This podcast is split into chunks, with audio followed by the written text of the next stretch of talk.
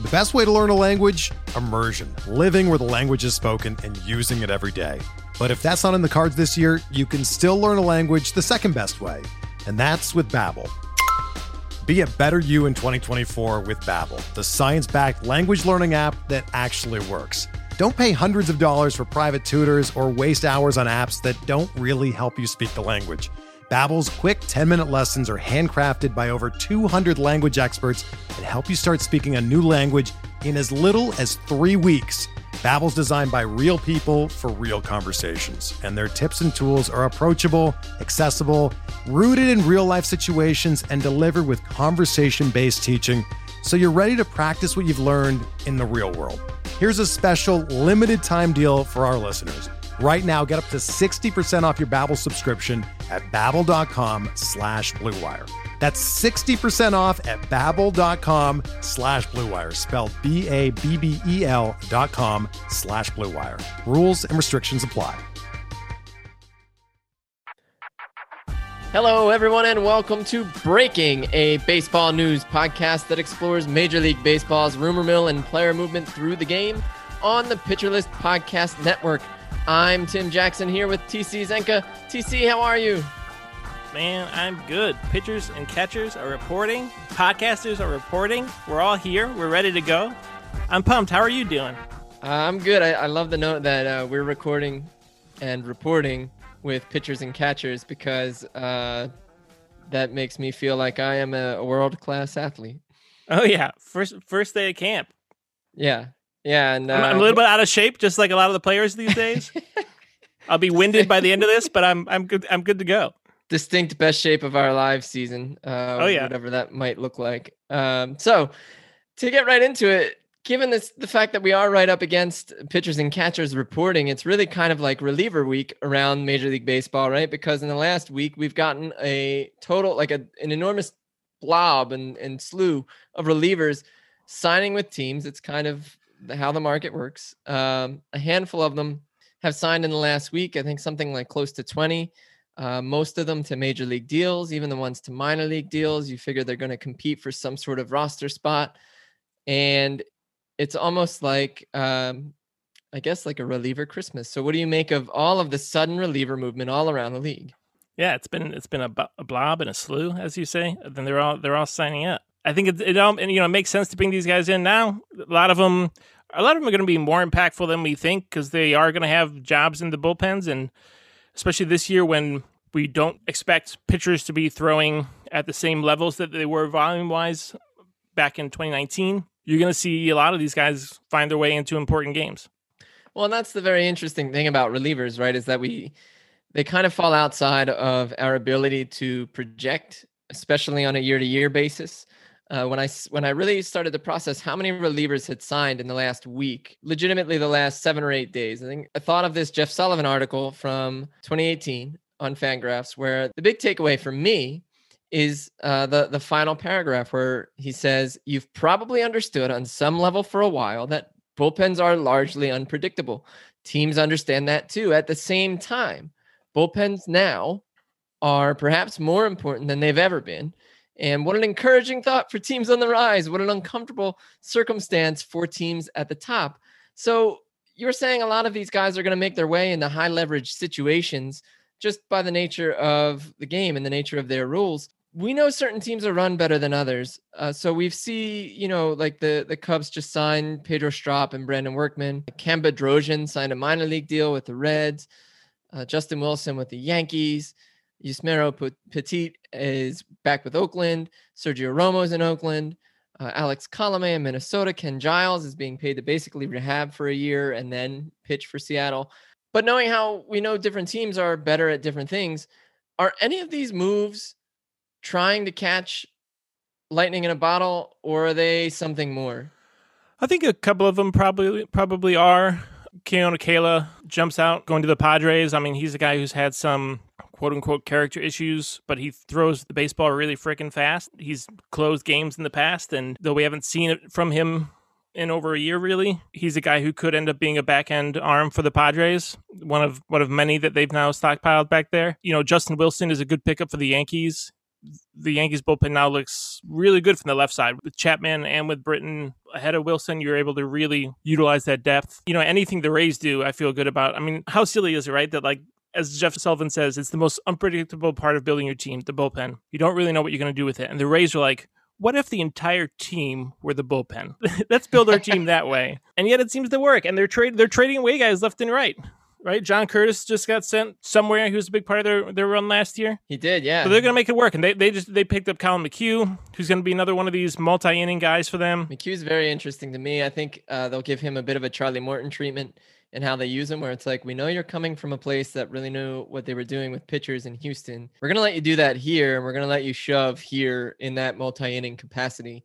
It's funny to me that you mentioned how the Yankees stack up now on the left side. You have Britton and Chapman really for the later innings, and probably Wilson for everything in between them and the starters for lefties. And I think it's almost it's interesting to see how the Yanks prepare for that in the sense that they've had an they've had an amazing bullpen for like 20 years. It helps when you have Mariano Rivera and, and Chapman to follow him up, but I don't think they get there if they don't make a move like signing Justin Wilson in this context. I don't think they can push through the AL East when it's been really tough at times if they don't make this kind of move. Yeah, I mean the the depth is more important than ever. I mean you need a lot of guys back there. That's just kind of the the name of the game when it comes to pitching is you have to have just a ton of guys who are going to be capable of coming in and that's kind of where the Padres are too. You mentioned that they're stacking the back end of their bullpen. So you've got Drew Pomeranz, you've got Emilio Pagan, Mark Melancon, Pierce Johnson, Matt Strahm, who is near and dear to my heart. I don't know why. He's just one of those guys to me. He's a lot of fun. But uh, now Kela joins them. Tim Hill with all sorts of funk. You have all these guys that are that have experience in a capacity of roles. It is interesting to see. I guess teams pushing toward the top of those five that are adamantly trying to compete right now three of them are really adding bullpen pieces and and like the Rays even they constantly seem to have a 40 man crunch and they're just constantly pulling up a new John Curtis all the time. Yeah, I put the the A's in that category too. I mean they you know picked up another pair of soft tossers in Romo and, and Yusmeiro Petit, who's been there for a number of years and always seems to do fine. You know, they're a team that seems to just kind of make guys work in that ballpark. You get guys who can who pitch to contact and get the ball in the air and you know the Mike Fiers types and they can really play to their strengths there and they just kind of just kind of put it together and build the team on the fly and make it work and see what's working and what's not and make adjustments as they go. I guess that if we zoom out for a moment, we can kind of see all of these, not all of these teams, but specifically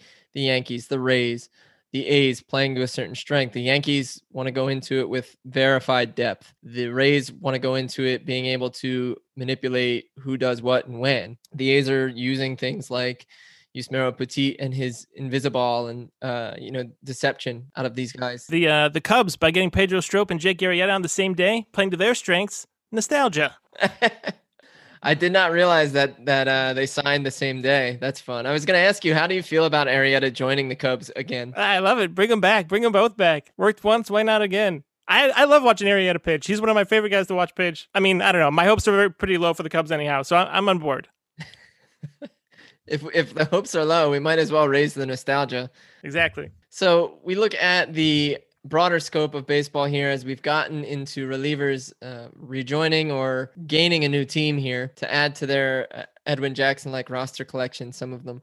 We take a, a, step away from that. We move toward arbitration cases. The thing about arbitration cases that is fascinating to me is that they are inherently contentious, right? They are teams actively trying to tell a player he kind of stinks actually like we we want you but also you're not as good as you think you are that's a very strange message and we got uh, some results over the last week or so. Dansby Swanson took an L with Atlanta. Jack Flaherty won against the Cardinals and adamantly celebrated on Twitter. Big win. Big win. The Dodgers avoided it with Austin Barnes by extending him. Ryan Yarbrough lost with the Rays. Mike Soroka won with Atlanta again. Do you think any of these cases could be especially harmful in the team's relationship with the players? Even Atlanta, they're hopping in with two of these guys who seem pretty important to their long-term outlook. Yeah, they do, and just it's just hard to tell. I mean, with Jack Flaherty, he's so antagonistic about the process, and rightly so. It feels a little bit like there's no real way to win. That he's going to he's going to free agency as soon as he can. You just got to kind of ride it out with him as best you can, and hope he returns to the to the guy he was in 2019 anyhow. But for the, some of these others, I mean, the, Soroka was in a weird situation because he's coming off he had a monster year and then he had an injury riddled year, and so it's he's a guy that's a little bit tough to gauge his value. Swanson kind of a similar thing where 2020 was a much bigger year for him than he had in the past, but because of the shortened season. So these guys where it's a little bit harder to, to gauge their value, it kind of makes sense to go to arbitration. Yarbrough is kind of the interesting one to me because the Rays the Rays don't win arbitration cases typically. They they lose these things. This is something that the Rays aren't that good at because they are always trying to undervalue everybody, right? And so like they're trying to get away with underpaying guys a little bit. But they win this case against Yarbrough, and he is one of these kind of anti, kind of going against the grain kind of guys, right? He throws, he's a softer tosser, looks to get the ball on the ground, and I don't know if that's going to be something that as teams are more and more so looking for affordable options, if seeing that those guys are undervalued in arbitration as well if that's going to if that would potentially play a play a role in in roster building or not. The, the, arbitration process is bizarre and it's it makes sense that not that many guys get there every year right? Yeah something i guess everyone wants to avoid as much as they can and then when teams can uh, it feels like i think antagonistic was an interesting word choice for flaherty but also like of course like why wouldn't he be? The whole the whole situation seems kind of volatile uh, and I think that it falls in line uh, that uh, you know each each side wants as much as they can get, and it just means the exact opposite for for the different parties. Uh, Yarbrough is also an interesting case for me too. Uh, so pitcher list friend Yancey Eaton, who if you don't follow on Twitter is a delight at Yancey Eaton, uh, retweeted. He also noted Rays fan Yancey Eaton retweeted uh, somebody, a woman named Andrea, breaking down the case for Yarbrough uh, and she is at Scout Girl Report on Twitter. And in this two minute video, Andrea goes through this, showing how Yarbrough maybe overshot what he was asking for. It's not that the Rays nailed it this time so much as it was maybe Yarbrough looking for uh, a little more based on what he had done to this point in his career. His comparables are because of how the Rays use pitchers. They kind of put him in a weird middle ground between relievers and starters between you know what we're going to call a reliever a reliever and a, a bulk guy you know it's it's kind of crazy to see how that plays out. And i'm trying to pull up the brand spanking new data on pitcher list uh, which is phenomenal. If, if you guys have not had the chance check it out. All of the data we've got on there some stuff you've seen elsewhere but really it's a lot of brand new stuff uh, from mlb inside edge that is really putting a nice perspective on the game. I haven't actually looked at the new stuff yet. Is it cool? It's really cool. Just like two strike chase percentage, things like that. Things where it's like with baseball savant, you'd have to put in like a you'd have to click through their their interface a ton of different times. And it's like it's just right there for us. Oh, nice. The thing with Yarbrough and some of the things you can learn with the new insights provided by the data on Pitcher List that launched with 6.0 things about how he gets his strikes, how he gets his outs. He puts guys away by getting them to chase out of the zone with two strikes. Now, whether or not that is like a year over year skill is another matter, but he did that better than everybody in baseball last year except Aaron Nola. So that's that's kind of a fascinating angle to consider for what he brings to the table and and how he kind of puts it all together. And yet it's not something that uh, arbiters are looking at, right? Which brings me, I guess, to the next point that the arbitration process is one of the, uh, let's say, finer details of baseball that is still living in the past. It's pretty archaic, right? They're they're looking at things like wins. They're looking at things like just counting stats that like don't show yeah, any guys, process. They don't get to leave don't those show rooms. any they, small. They stay in there. They've been there for years. It's like the like the knight from from uh, Indiana Jones at the end of Holy Grail, just waiting for the next guy. Every verdict comes down to yeah, he chose poorly, and it's just a matter of if it's said about the team or the player.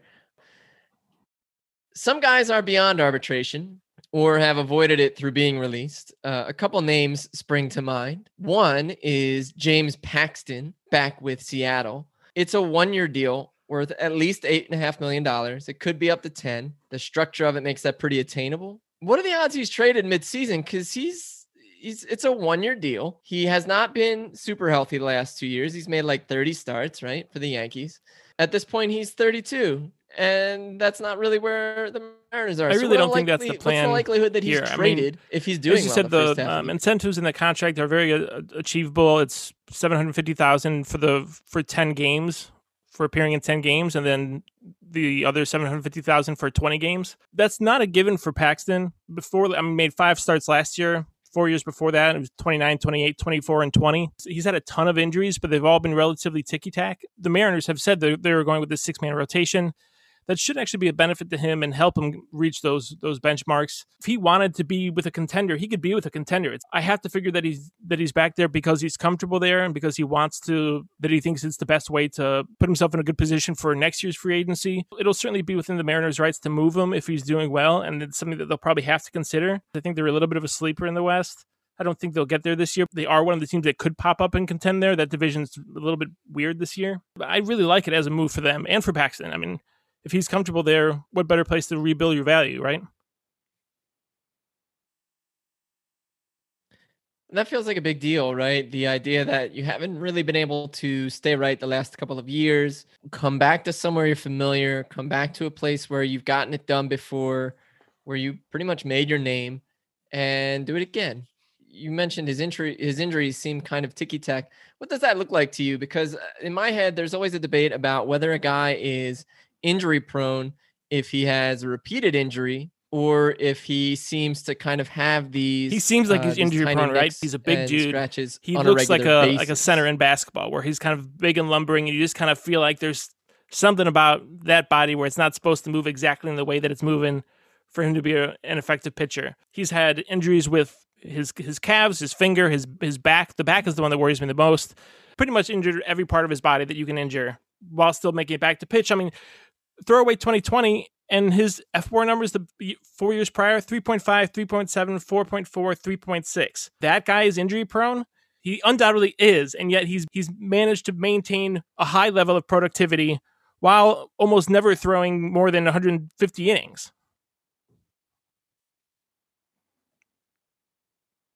That's kind of fascinating to to take that step back and look at. Well, if you want to say he's injury prone, he's still been awesome.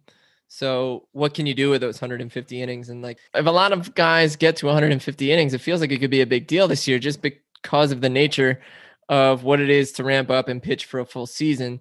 You mentioned they're going to the six man rotation. There are other teams thinking about it too. We're probably going to see a few of them just to see what happens.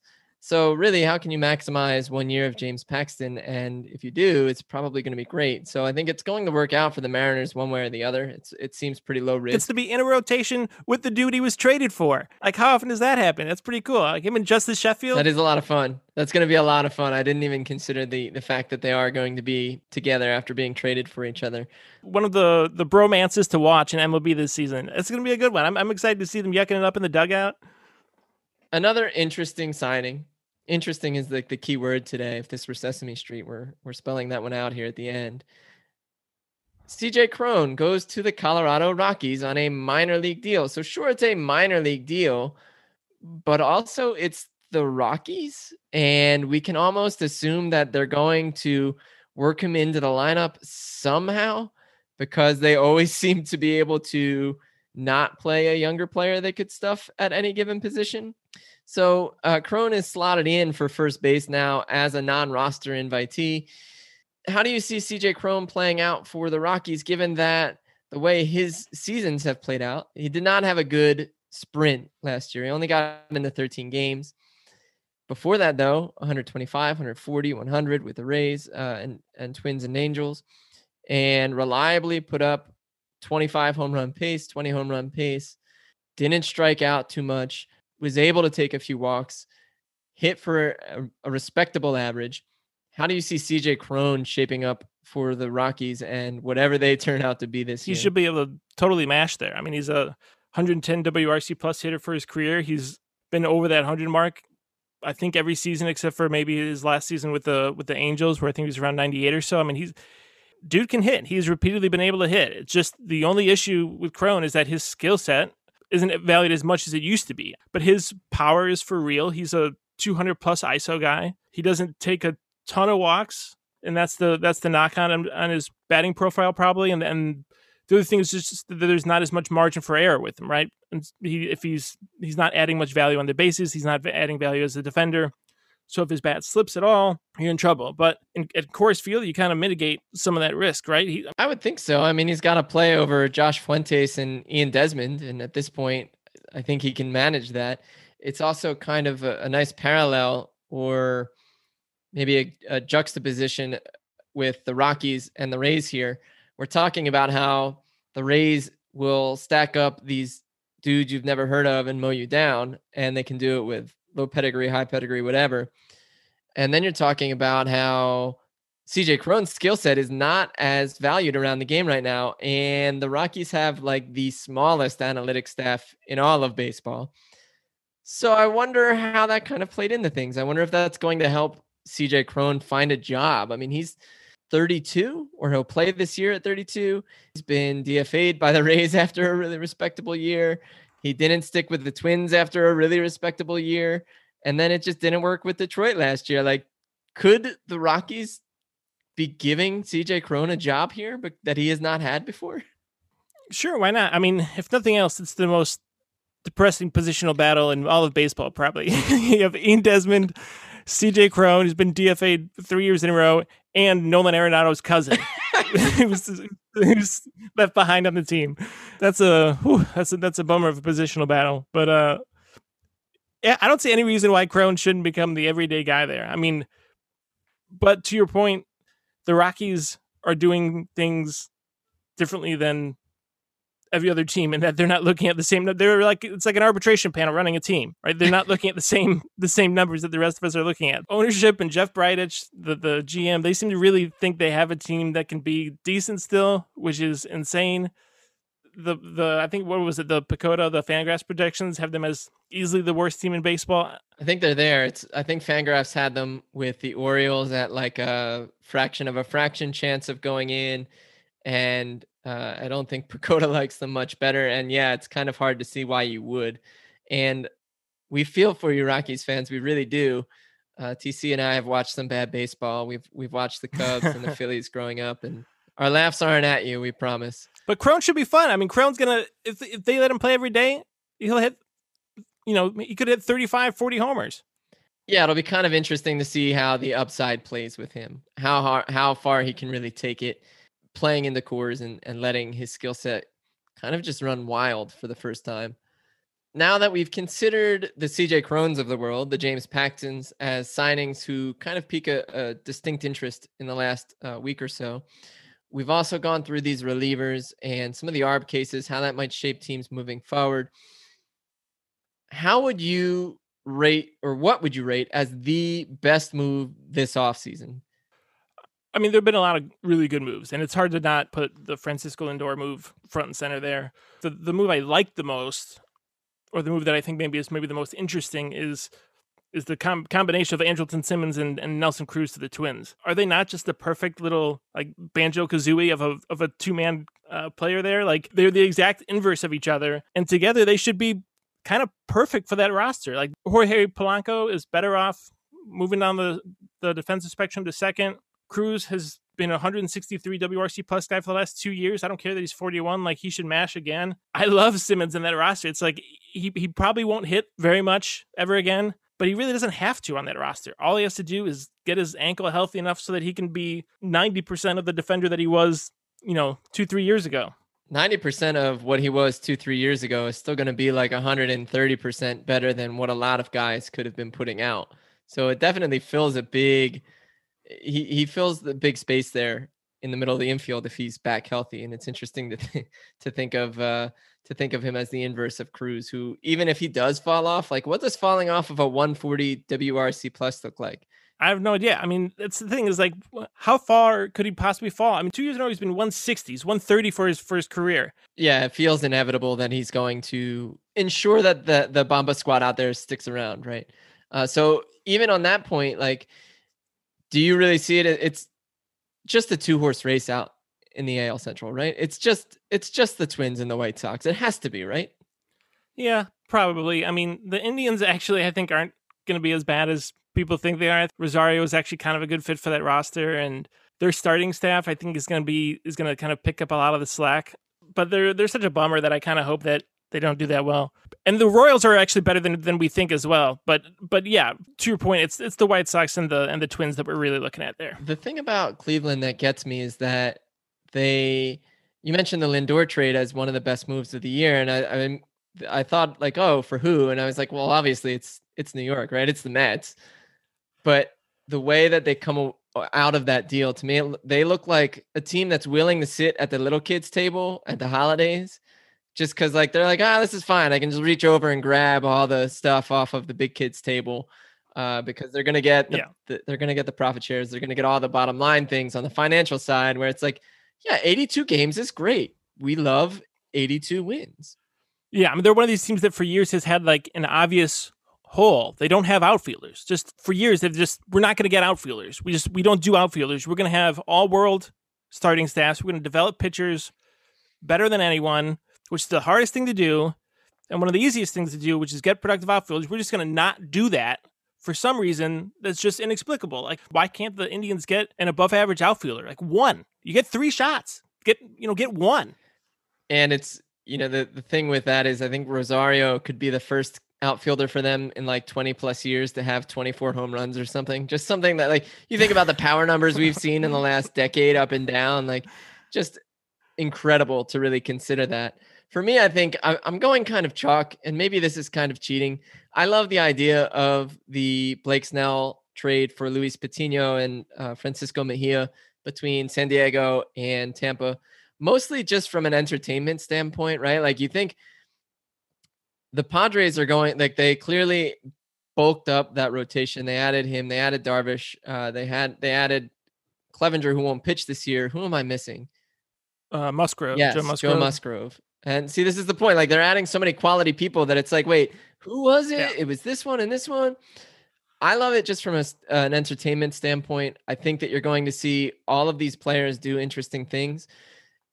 Mejia is an interesting wild card because San Diego is pretty good at, at development. They've they've worked out guys who have turned into stars. They've worked out guys who have turned into good bit players and they couldn't quite get it to work with him. So I'm kind of curious how the Rays will make it work with him as whatever position he ends up being, and if they can get the bat working, because it's almost like if you can get him to settle into a position, maybe the bat comes along just out of comfort. Uh, meanwhile, Patino is awesome. He's just electric. He's a blast to watch. A lot of these guys are really fun to watch, and I think seeing two teams who are trying to win even though they're doing it in really different ways, trading with each other, it's like, oh man, like what an exciting concept for the game.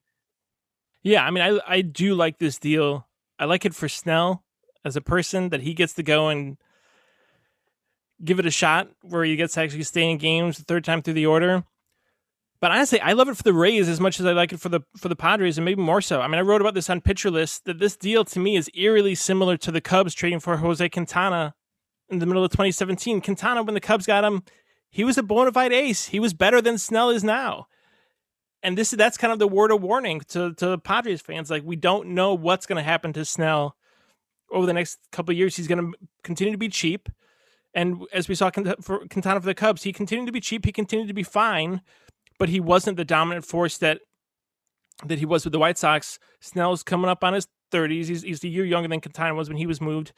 I think Snell's going to be fine, but also, you know, there's a reason the Rays haven't been pitching him thir- three times through the order. It remains to be seen whether or not that's going to how that's going to affect him. It's it's not a slam dunk. It's not a slam dunk for the for the Padres. It's a good move, and it may all the other moves combined make it a great move because you do need that kind of depth. You know, the Musgroves and Musgrove and Darvish and, and Clevinger and just adding everybody to Mackenzie Gore is an insane amount of depth, but it's also just what you need to compete nowadays. For the Rays, the Rays got a ton back in this deal. Like I know they got slammed at first, but they got they got a lot. I mean, Patino, like you said, he shoves. He's he's a top fifteen prospect in baseball. Blake Hunt looks good. He was a guy who should have been a first rounder. And Me- Mejia is, I don't know what to make of him. the The Rays are terrible at developing catchers. The Rays don't develop catchers, and they don't develop like they want guys who can manage a game. That's all they want out of their catchers, right? There's a reason that they've been comfortable with Mike Zunino over the over the years, right? Right. There's a reason they've been comfortable with not filling out the catcher spot. I mean, I don't know what they think of him. If they think he's going to be a DH or a part-time catcher, or if they think that they can make it work for him back there. He's got an arm, but I don't know if he's going to stick at catcher or not. I mean, regardless, that part to me is like not even the piece that that matters the most. I mean, the Rays got a ton back. They got more than the White Sox got back for for Quintana back in the day, and that return we think of as being like monumental. Yeah, and that's that's I think what makes it really fun is that a guy like Mejia can be in the deal, and he is just like, hey, what's that about? And it's almost like, hey, that'll be fun to follow that one. Uh, what about the worst deal though? Because that really paints a different picture for any team compared to what we just talked about. Yeah, well, I mean, you talked about it, right? You you you, and I know that you don't you don't like this deal for for Cleveland, right? Lindor trading Lindor and Carlos Carrasco. I mean, trading him trading them both in the same deal. That is a real gut punch. Yeah, it's an ultimate bummer to me, I think, especially as Carrasco was about to get 10 and 5, right? It's like I guess I'm looking at that deal too, just from like a it's an unsavory trade for me. like they come out okay. they probably got a bunch of guys. One of them will turn into a 50 and a semi-regular and like it, it'll work out for them in the way they want it to work out, which I guess you could argue makes it good for them, but not fun for me as a viewer objectively. So that that was kind of a bummer. Uh, and even on that note, like we just kind of talked up the Padres for going for it. And in the meantime, they signed Ha-Seong Kim from the KBO, who was awesome. When we did those KBO write ups at Pitcher List, I loved tracking him. I loved seeing the kinds of games he put up. I loved watching his highlights. I loved catching the game the next day with him. He was so much fun. But I don't know what he does with the Padres. And I don't know if they know, right? Like they seem to be leaving it very open in terms of where he plays, where he starts, who he fills in for, how much he plays on a regular basis. And as much as it's a good idea to gather all this depth, right? We've talked about that through this whole episode. As much as we talk about the depth, I feel like you have to have an idea of how you're going to use it instead of just letting us say, well, the season will tell us. It's like, uh, I don't know. Yeah, I, I looked at this. I looked at the Jurickson Profar move as as a move that I didn't like at first, but the more I looked at it, the more I did kind of think. I think there's enough room for all of them. I mean, right at the start, you pencil in, you know, Cronenworth at second, and Profar is going to get a lot of time in left, which is where you want him probably. Ha-Seong Kim, I don't know where he finds the space, but I think I think there's going to be at bats for him. I think he'll get a lot of time at second. I think they'll be comfortable sitting sitting Wil Myers a fair amount. They'll be comfortable sitting Eric Hosmer from time to time against lefties, and I think there's going to be I think there's going to be space. I don't know I, I, don't know exactly how it works out, but I do think that there will be plenty of space for for Kim there. I think it can work. I think I I, I guess it's not that I feel it's a bad move. It's that it, I'm not as comfortable with it as I'd like to be because it's like yeah, who does sit? Maybe they do sit Myers more. Maybe they're not uh, as full into giving Jake Cronenworth a playing time. Maybe there is enough at bats to go around. His eh, Kim's projections on Zips are crazy, like all star caliber level player, like right away. They are crazy. Uh, so if you have a moment you need to maybe sell yourself on him as a player and coming stateside, check those out. Uh, but what about you in terms of this worst move or quote unquote worst move? How do you see it shaking out? What do you feel it is? it's hard to really hammer a lot of moves because for the most part, teams that are making additions, I'm glad to see anybody making additions, right? Like so many teams are sitting back. The Cubs payroll is down to 140. The Indians payroll is down to, you know, 35 or something. Like so any any team making moves, I'm I'm glad for. But the move that I didn't love really is I, I keep going back to James McCann to the Mets. And the the real reason I don't like it is just because of what opportunities they left on the table. I mean, by not by bringing McCann in right away and locking in on, in on him, they left really no competition for Realmuto, and they basically they basically forced Realmuto to go back to the Phillies because ultimately there weren't other teams really bidding on him. And if the Mets had just kind of held on for a little bit and waited to see how the market played itself out, I mean, it's a gamble, but McCann is 30. They've given him, they've got him locked in for four years now. You really want to make sure you have the right guy at catcher. I don't know for sure that McCann is the right guy. I'm not. I don't. I'm not sure that he's not, but I know that Realmuto is. And I know that he's going to be an All Star, continue moving forward. And it would have been a lot better to have stolen him from the Phillies than to have you know put an inferior catcher in his spot and then sent Realmuto back to the Phillies. I just think that the swing of that move hurts. The thing with they're also the same age, right? Like they're they're gonna be they could be on really similar curves, but if Realmuto is starting from a higher point, he's gonna come maybe. I mean, if things all work out linearly, which is a big if, but you could see them on the downside where Realmuto is still the better guy. Uh, and it's interesting you think of it as a swing from wins, just from one team to the other within the division. How much does that really uh, improve the Mets standing? And the thing about that deal that sticks out is a lot of people, when it came through, they're like, oh, they're going to look at Bauer. They're going to look at Springer. They're going to lock into those guys because they just saved money at catcher. Realmuto is not that great. Whatever. He's asking for too much. Let's get Springer. Let's get Bauer. Let's really power up this team. And then it didn't happen. So it almost, it's, I think it makes it that much tougher to, to swallow that pill. And uh, I guess, I don't know Lindor and Carrasco are good sugars. well, that's that's true. I mean, they're like any offseason that starts with Lindor and Cookie Carrasco, you're doing okay. But that's the thing that ultimately smarts is because you look at Real Realmuto and McCann. The reason you want McCann is because he costs so much less. He costs I don't know what is it, 13 million less per year, 12 million less per year, something like that, which you can really sell yourself on if you're using that money to go out and really add value elsewhere. But since they came up empty on Springer and they came up empty on Bauer I'm not sure they found a better place to really spend that money. They they clearly still have the money ready to spend because they they missed out on Bauer last week and they haven't found another way another way to spend that money. So I don't know. I think maybe they just got a little skittish. I mean, their front office has been clearly all over the place for all the wrong reasons, and you know maybe they just thought it was the catcher position was too important and they wanted to lock somebody in and make sure they got one of those two guys because you know in their defense it looked like there was going to be a more robust market for Realmuto, but there there just wasn't ultimately. In their defense, it's uh, a curious phrase to to consider with the Mets, right? When we've got that long term history of how their moves haven't worked out. Uh, but I could see what you're saying in terms of they looked to make a distinct move. They did it, and uh, maybe it had some unintended consequences for for where the rest of the market went or the moves they could or couldn't pull off. So, given that all of these moves have been made this offseason with the intention of actually playing a full schedule, as a final question here, what percent of games do you think could be delayed for COVID reasons this summer? Because even as guys have reported today, we've gotten some positive cases rolling in through a bunch of orgs. Yeah, I mean it's it's clearly going to be an issue. It's not